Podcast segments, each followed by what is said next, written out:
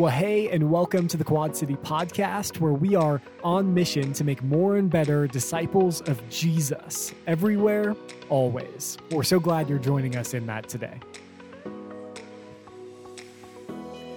Well, before we dive into today's sermon, would you do me a quick favor? Would you go ahead and open your App Store and search Quad City Christian Church? Download our app because it's the best way to stay connected with what's happening here at Quad City. If you're new joining us for the first time, click that new here form as we'd love to reach out and connect with you.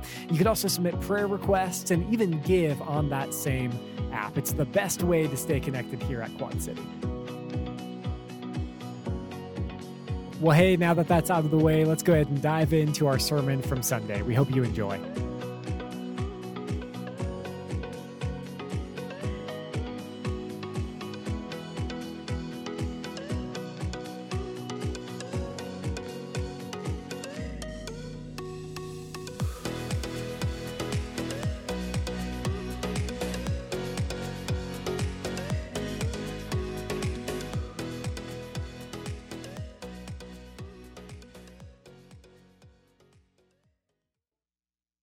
Well, welcome. My name is Jason. I'm one of the pastors here. We are honored that you've chosen to start your week off by worshiping with us here at Quad City Christian Church. I want to welcome all of those who are joining us online from whenever and wherever you are. We're so grateful to have you with us today, as well as those out worshiping with us in Prescott Valley. So grateful for you uh, this morning. So glad to have you. Uh, before we jump into our message, do have a quick announcement related to our Easter services. So we are just a couple of weeks out from Easter. And I want to take us back to something that uh, Pastor Josh reminded us last week, and that is that we live at a time where people who don't go to church, who aren't followers of Jesus, are open to the conversation.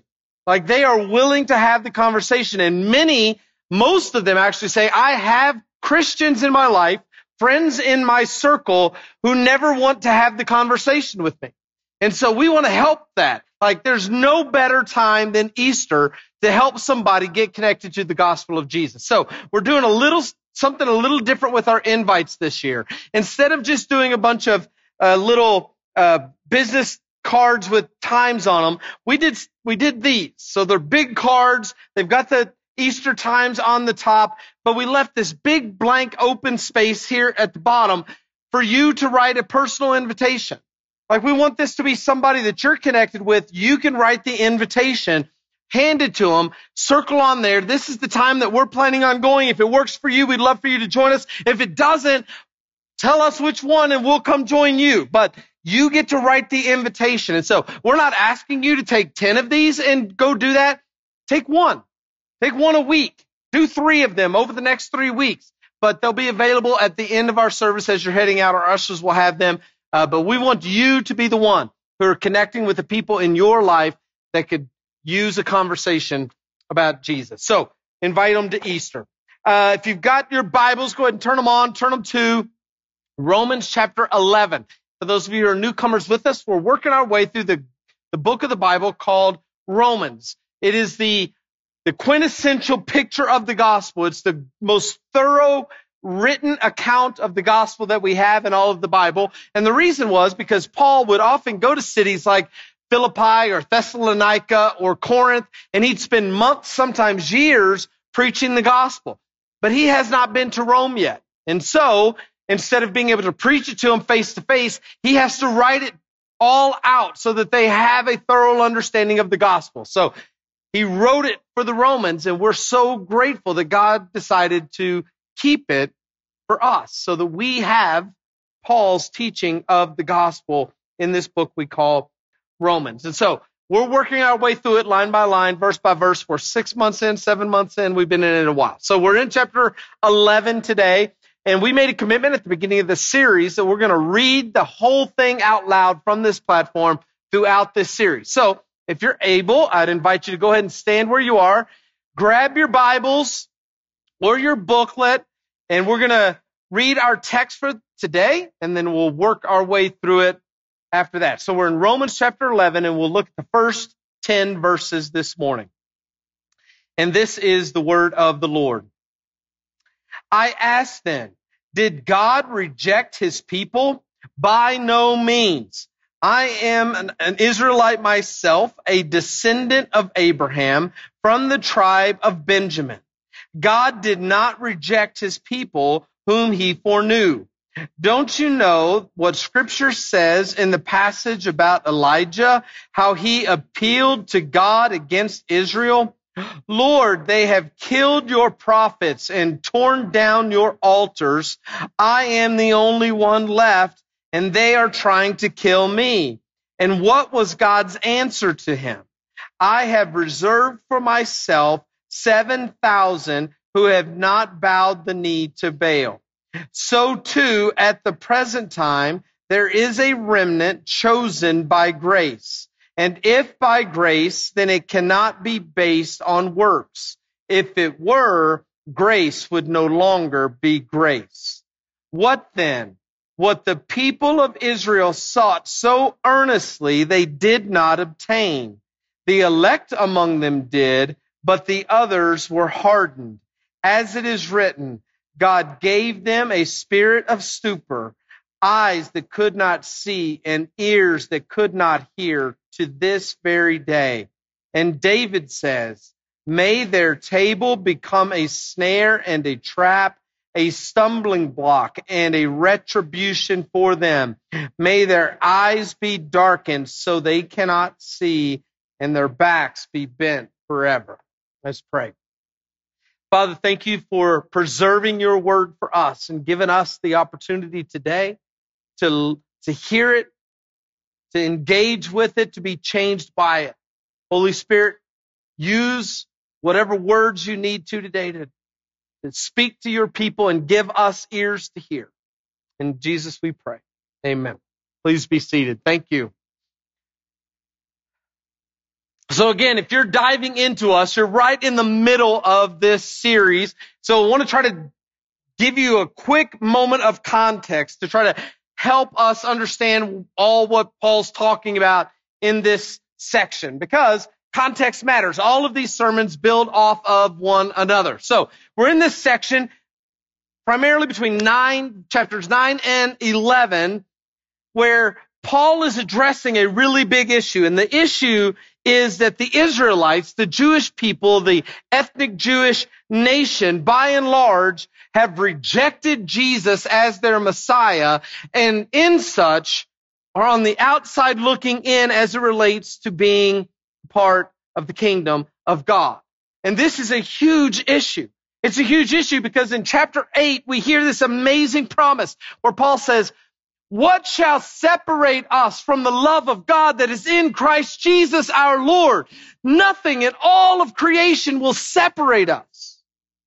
And yet you have these Christians in Rome who are looking around and saying, wait a second. Didn't God make promises like that to the Jewish people? Like, weren't they his chosen, his covenant people? Then why aren't they here? Why aren't they in?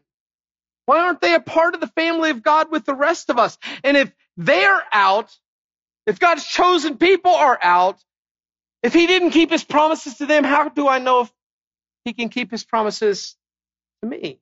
So that's the issue that Paul is addressing. And he started back in chapter 9. Let me remind you a little bit. He first said, you need to understand that not all Israel are Israel. He said, look, just because somebody is a Jew ethnically, part of Israel ethnically, doesn't make them part of the spiritual Israel. It's never been about just a person's race. Being a Jew isn't about what happens primarily on the outside, but it's about what's on the inside. Being a child of Abraham isn't about genealogy, it's about allegiance. It isn't about a family line, it's about faith. It's having Abraham's faith. So he made it clear in chapter 9 not all Israel Israel. There's a difference between being ethnically Israel and spiritually Israel. And God has never, ever gone back on any of his promises to those who are walking with the faith of Abraham. So we talked about then this tension. This tension between God's sovereignty in salvation and man's responsibility in salvation. God's sovereignty. is all in chapter 9, and then man's responsibility is all in chapter 10. And we hold these two things in tension. And here's what we learned none whom God has chosen has ever been out. And all who call on the name of the Lord are in. Like both of those are true. None whom God has chosen are out, and all who call on the name of the Lord are in. These things are attention for us. They are not attention to God. And so, again, we, we come to this place where we say, okay, but still, what about the Jewish people? If all who are chosen are in and all who call on the name of the Lord are in, then that means since they're not in, either God didn't choose them or they didn't call on him. So which one is it? That's what Paul is about to address in our text. Paul asks this question that he knows people are asking. He says, I ask then, did God reject his people? Were they really not chosen? Did he reject them? So as often is the case, it's a rhetorical question that he anticipates people like us having and then he answers it. He says, there's still this whole nation we, we look at the Jewish nation today, Jewish people today, we say there's still this whole nation of people and they're not in. Does that mean that God has rejected them? Because the church at this point in history today is overwhelmingly made up of Gentiles, not Jews. Does that mean that God rejected Jewish people? So Paul asks the question, then he answers it. And the answer is by no means. Did he reject his people? By no means. Now, Paul's going to give us in our text today, he's going to give us two pieces of evidence that show us that God has not rejected the Jewish people. One of them is a very personal piece of evidence, and one is a historical piece of evidence. So we're going to look at both of them real quick. The first piece of evidence that God did not reject his pe- people is very personal for Paul. And here's how he answers the question. Did God reject his people? By no means. I am an Israelite myself, a descendant of Abraham from the tribe of Benjamin. He says, did God reject the Jewish people? Paul says, no. You know how I know? Because I are one. He's like, no, he didn't reject the Jewish people. I am Jewish. I am a descendant of Abraham. My lineage goes back to Abraham himself. And it goes through the tribe of Benjamin. Benjamin, by the way, for those of you who don't know, he's like the most Jewish of the Jews because his forefather, the, the, the tribe of Benjamin, he was the only one actually born in the promised land.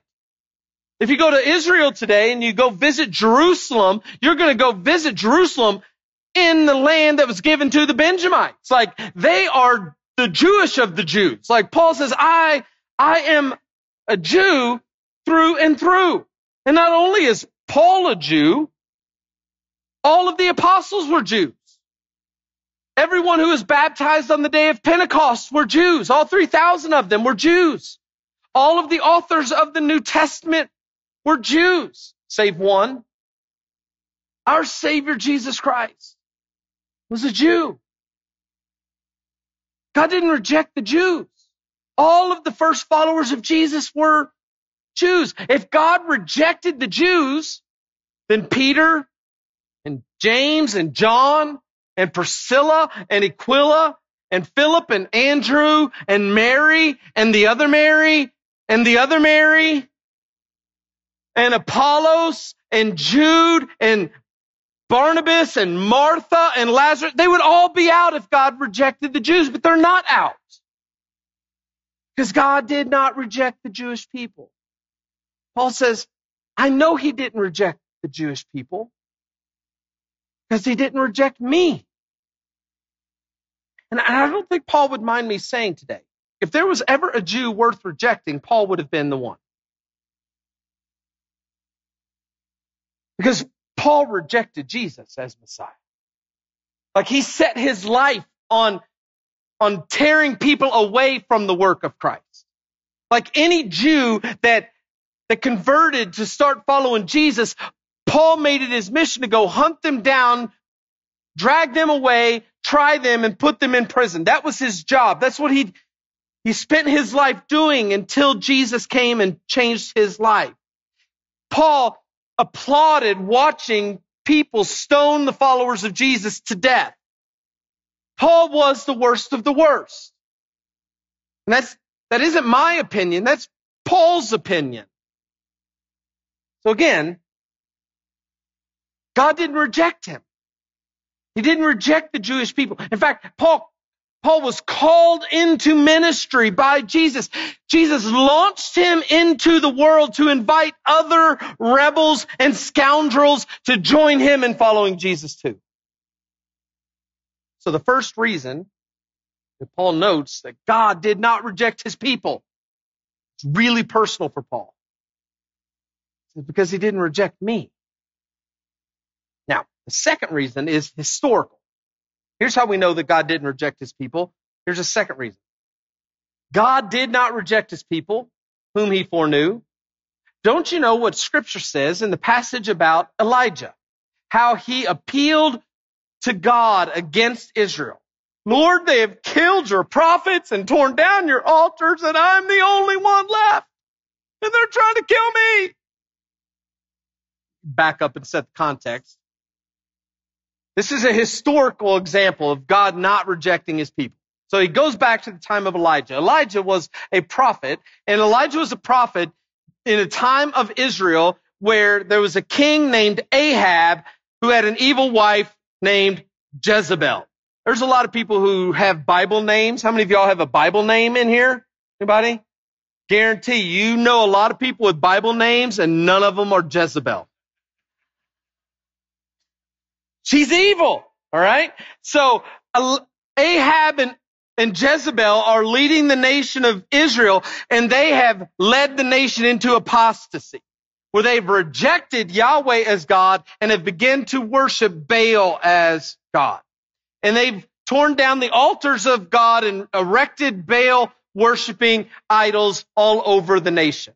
Elijah's the only one who stands up and begins to speak against Ahab and Jezebel. And one day, Elijah says, well, let's just have a duel. We'll have a showdown to see which God is the real God. So they all go to Mount Carmel. There's Elijah, who's the one prophet left of, of Yahweh. And then there are 450 prophets of Baal. And they, Elijah says, here's what we'll do. We'll both build an altar We'll put the wood on it and we'll put the sacrifices on it, but we will not light the sacrifices to our God. We will pray and whichever God is real, we will call on them to light the sacrifices. And everybody said, oh, that's a great idea. Let's do that. So it starts with the 450 prophets of Baal. They build their altars, they put the wood, they put the sacrifice on it, and they start to pray. And the text says from early in the morning to in the evening, they just prayed and prayed and prayed and shouted and sang and prayed and walked around, but nobody's listening. Nothing happens. So they start cutting themselves. We'll, we'll, we'll get our God's attention by cutting ourselves. We'll show him how seriously we are, how serious we are. So they're bleeding out there at the altar trying to get their God's attention, but nothing's happening. All the, all the while, Elijah's just mocking them. Like he's mocking him. He's like, well, maybe your God's sleeping. You should, you should pray louder and wake him up. Or maybe he's indisposed. In other words, maybe he's on the pot and can't get out right now to come help you. He's in the bathroom, right? So Elijah's just mocking them hour after hour and nothing ever happens. Then evening comes and it's Elijah's turn. He builds his altar and sets the stones, puts the sacrifice up. The text says he then takes and builds a trench all the way around the altar, digs a trench. And then he tells the people, hey, go get water, lots and lots of water, and bring it up and dump it on the altar. And they drenched it, soaked it through, not once, not twice, three times lays the sacrifice up and he walks out and he prays one prayer and says, God, show them your power. Boom, fire comes down from the sky and it lights up not just the sacrifice, it burns the altar, it even burns the stone. And the text says it actually, the fire licked up all of the water that had become a moat around the altar. And all of the people are like, oh, he wins. Elijah's like, that's right. Now put these prophets of Baal to death for their apostasy. And all 450 were put to death that day. Now, this was an amazing moment of God's power through Elijah. Like, if you'd have seen it, like this was, this would have been so amazing. Like this is Elijah's greatest victory. He should be on cloud nine, right? Problem is, Jezebel gets, gets news of what has happened. And Jezebel sends word back to Elijah and says, Hey, I just need you to know what you did to my prophets, I'm going to do to you by this time tomorrow. And Elijah, scared to death. He's so scared.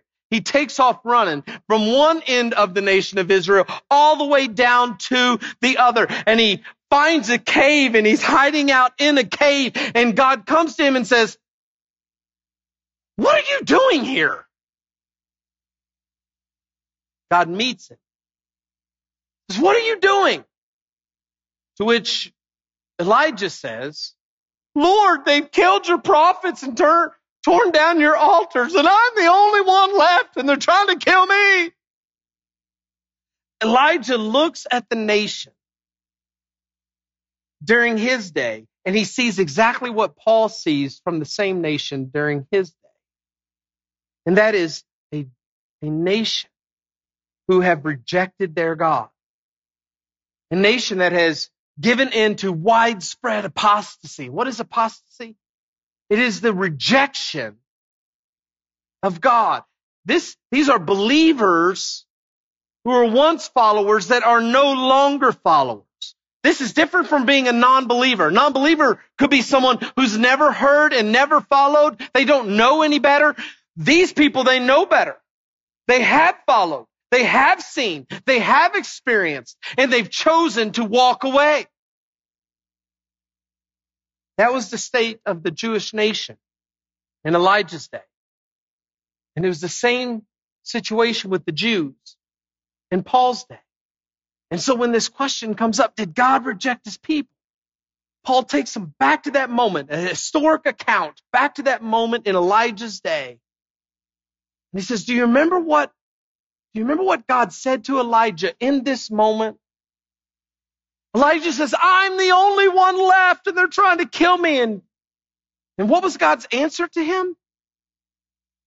God said, I have reserved for myself 7,000 who have not bowed the knee to me. Elijah cries out, there's nobody, it's only me. And God says, that's not true. No, it may feel true, but it's not true, Elijah. I have reserved for myself. I haven't rejected my people. I have reserved my people. 7,000 of them who have not bowed the knee to Baal. Elijah, you're not alone. There are 7,000 more just like you. And I reserve them. Again, here's our tension. That's very much the sovereignty of God. God says, I reserved them. I reserved them for myself. I did that. Well, how do we know if we're reserved? Here's how we know. Because they didn't bow a knee to Baal. That's the man's responsibility piece. How do you know if you're part of the 7,000? You refuse to bow a knee to Baal. That's, that's man's responsibility. Like, no one had to wonder whether or not they were part of the 7,000. If they were the reserved part. Their actions revealed that they were chosen because they refused to bow the knee to Baal. So, so Paul points back to this moment and he uses it as an example. God didn't reject his people. Even though the vast majority of the nation had turned their back on God and worshiped Baal, God didn't reject the nation. He saved 7,000 for himself. And then Paul adds, so too, at the present time, there is a remnant chosen by grace. In other words, just as it was in Elijah's day, where God, there was a remnant, 7,000. Paul says it's still true today. There's still a remnant. There's still a remnant of ethnic Jews who have not rejected Jesus, who still follow him as Lord. There is a faithful remnant of ethnic Jewish people who have always followed the Lord, who've always seen Jesus as their Messiah. Since the days of Jesus, there have always been this small but faithful remnant of ethnic Jews who love and follow Jesus alongside of us. And we have a handful of them in our midst every single week. They are the remnant that Paul's talking about here. And those Jews among us, the ethnic Jews among us who are worshiping and following Jesus as Lord, they are proof that God has not rejected his people. Because if he had, he would have rejected them. But he hasn't. So Paul's evidence, both personal and historical, God hasn't rejected his people. How did this remnant get in? How did they become the remnant? They became just like we do. They're part of the kingdom just in the same way that we are because they were chosen by grace. By grace. And if it is by grace, then it cannot be based on works. If it were, grace would no longer be grace. None of us have earned our way into God's good graces. We can't. The only way anyone gets saved, the only way anybody has a part of being in God's family is by God's grace through faith. If anyone is able to work their way in, then grace is no longer grace. Grace, by its very definition, is receiving something that you did not earn. Salvation is a gift. If it's something you earned, then it becomes an obligation. It's something God owes you instead of something God offers you. The remnant of Jewish people who are saved are saved just as we are by grace through faith in Jesus. It still begs the question. Why so few? I see a couple of Jews in this room right now. Why aren't there hundreds? Why so few? Why, I mean, it's great that there's a remnant. It's great that there's some. Why is there not more? And that's a great question that Paul anticipates. What then? What the people of Israel sought so earnestly, they did not obtain. He's like, what happened? Why aren't the majority of the Jewish people in? They, they have sought so earnestly earnestly. They have sought to obtain righteousness with God.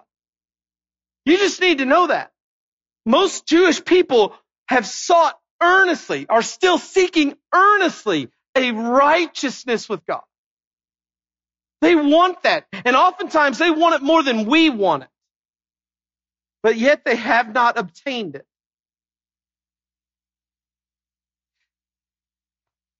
Over the last couple of years, I've gotten the opportunity to go to Israel a couple of times. The first time I went, we flew out of New York. And I don't know if you know this or not, there's a lot of Jewish people in New York. Not just a stereotype. Brooklyn's full of Jewish people. Okay. And so when you take a flight out of New York to Israel, there's going to be a lot of Jewish people on it. Specifically, uh, uh, Orthodox Jews or Hasidic Jews and they you can pick them out from a mile away. We took uh, uh, El Al is the the Israeli airline, and so they serve all of the the right kinds of food and procedures for Orthodox Jews to be able to get from New York to Jerusalem. And so we're on this flight, and there were probably 50 Orthodox Jews on this flight. And they earnestly seek God. They want to know Him. They want a relationship with Him. They want a righteousness with God. They long for it. They, they, they follow all the rules. They are very strict with their haircuts, with their clothing. The men will do everything that they can to make sure that they're not sitting to next to a woman who's not their wife, specifically a Gentile woman. Like literally, as I'm sitting in my seat, my wife is here, and the seat assigned to her, next to her was an Orthodox Jewish man, and he did everything that he could to find somebody on the plane who would change seats with him so he did not have to sit by my Gentile wife. Because he did not want to be deemed unclean. They want to be righteous. They long to be righteous. Again, oftentimes way more than we do. At three in the morning, it's an overnight flight, and about three in the morning, when everybody's trying to get some sleep, they all get up. All of them. Dozens. All over the plane. And they all get up at the same time and they're digging through the overhead compartments and pulling out bags, men, women, children. And they, the men grab their, their prayer shawls. They got their big black hats that they're putting on and, and they grab their Torahs and their, they all stand up and, and many of them go to wherever they can find a blank space on a wall on the plane and they stand there and they're reading their prayers and they're bobbing up and down like, like 50 all over the plane and they're just praying. And I'm like, goodness sakes, God doesn't sleep. He'll be there when you get up. But it was the time of prayer. And they're not going to miss it. Because they want to be righteous. So wherever they are, whatever they're doing, they'll drop, they'll drop everything so that they can do the right thing to, to be right before God. They want it. And they often want it more than we do.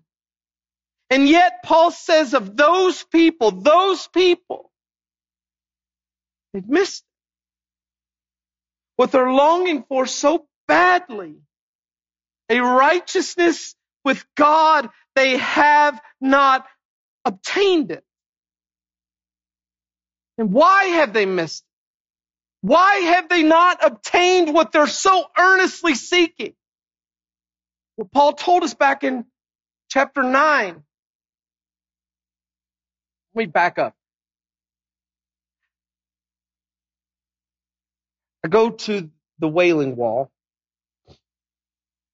and you stand there. If you've not been there, this is part of the Temple Mount. The temple would have been up over top of this wall where you see the tops of these trees. And I remember going to the Wailing Wall, and you'll see Jewish people standing out there and they're praying.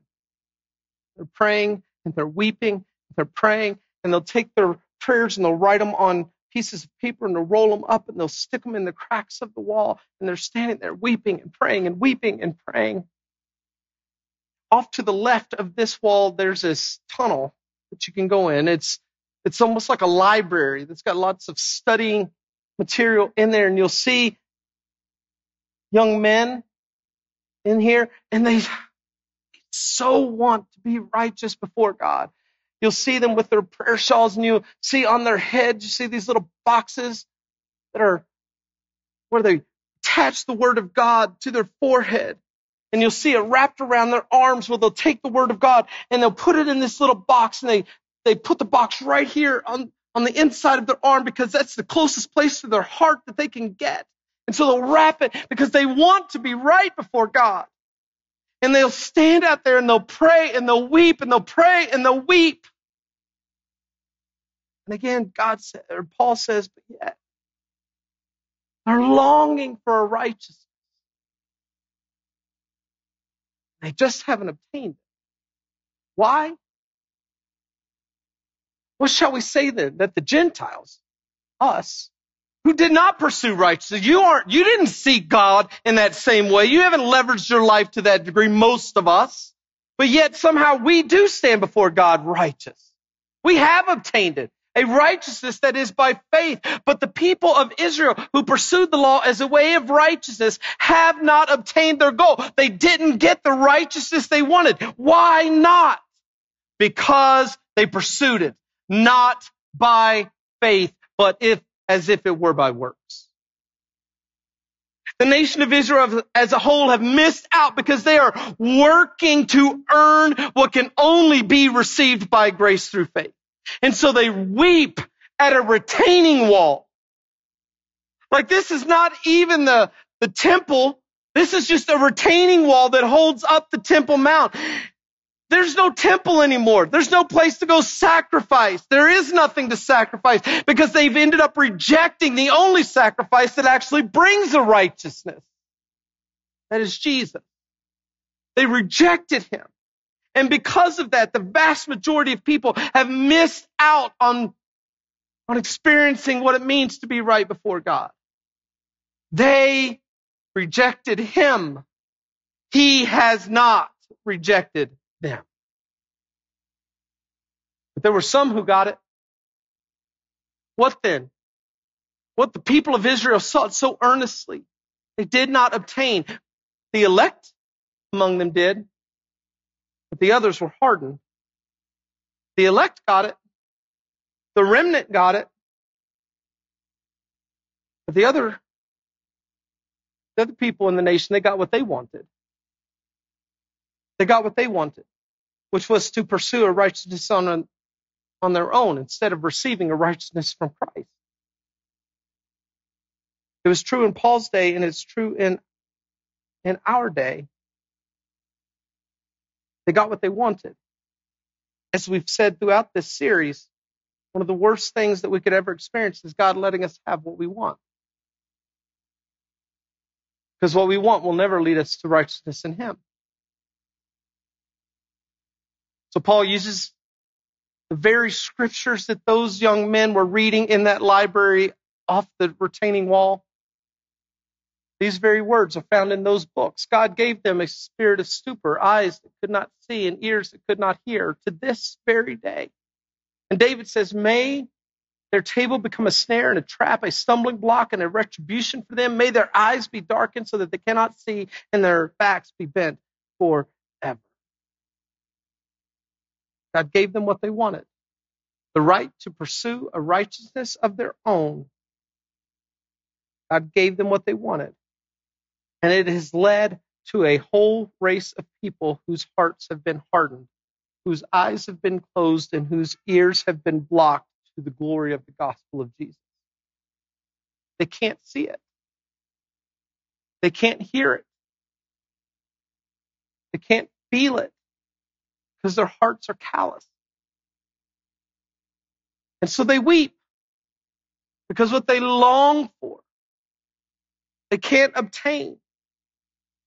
As Paul stated in chapter 10, though, it is so near them. It is so near them. It is right there. It's in their mouth. It's in their heart. They don't have to go hunting for it. They just have to receive it, but they can't.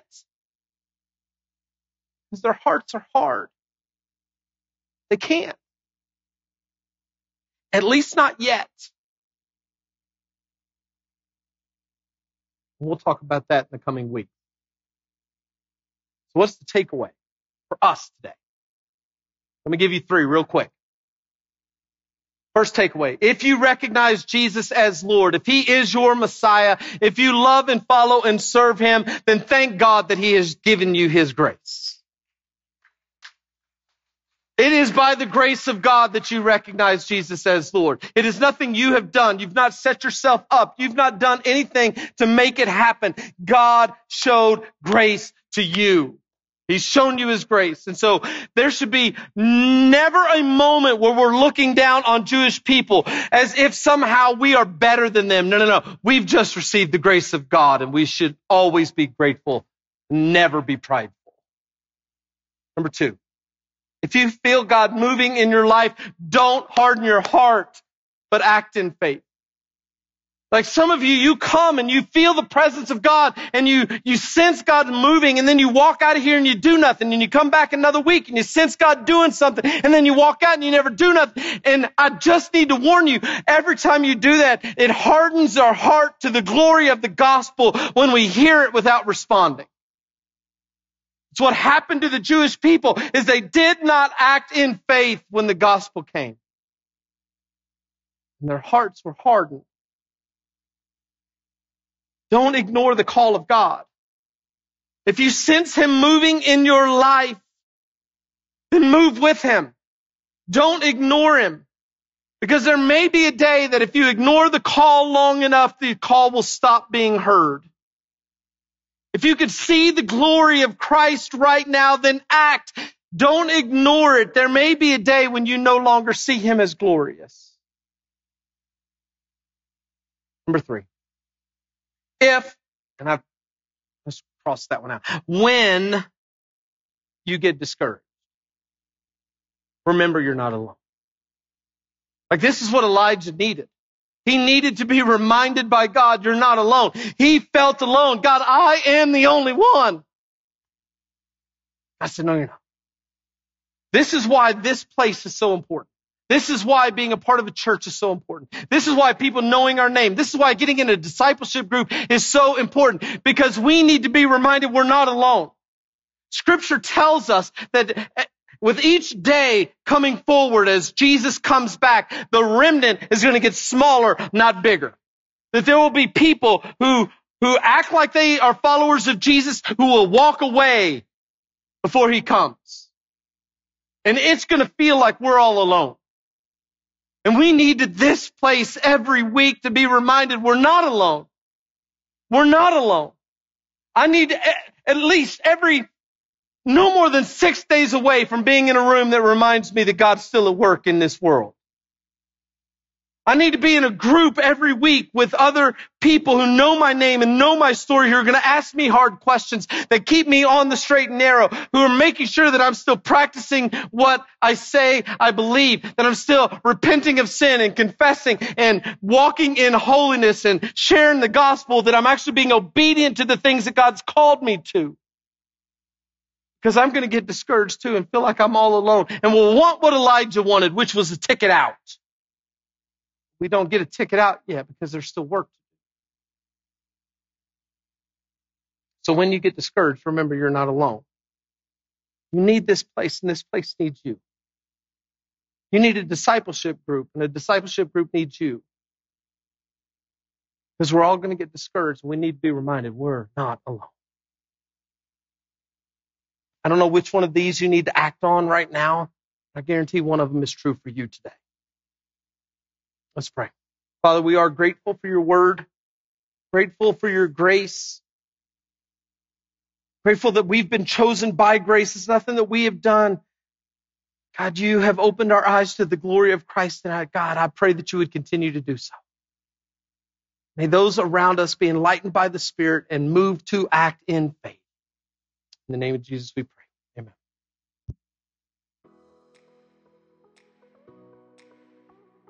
Amen. And thank you so much for joining us today here at the Quad City Podcast. Hey, our desire is that we would each look more and more like Jesus every day, week, month, and year. And we know that that doesn't just come from learning more about Him and His Word, but by actually applying it to our lives today. We hope that you take this message that you heard today and apply it to your life in a way that makes you honor Him. Well, thanks again for joining us today. Be sure to download the Quad City app, and we will see you again next time.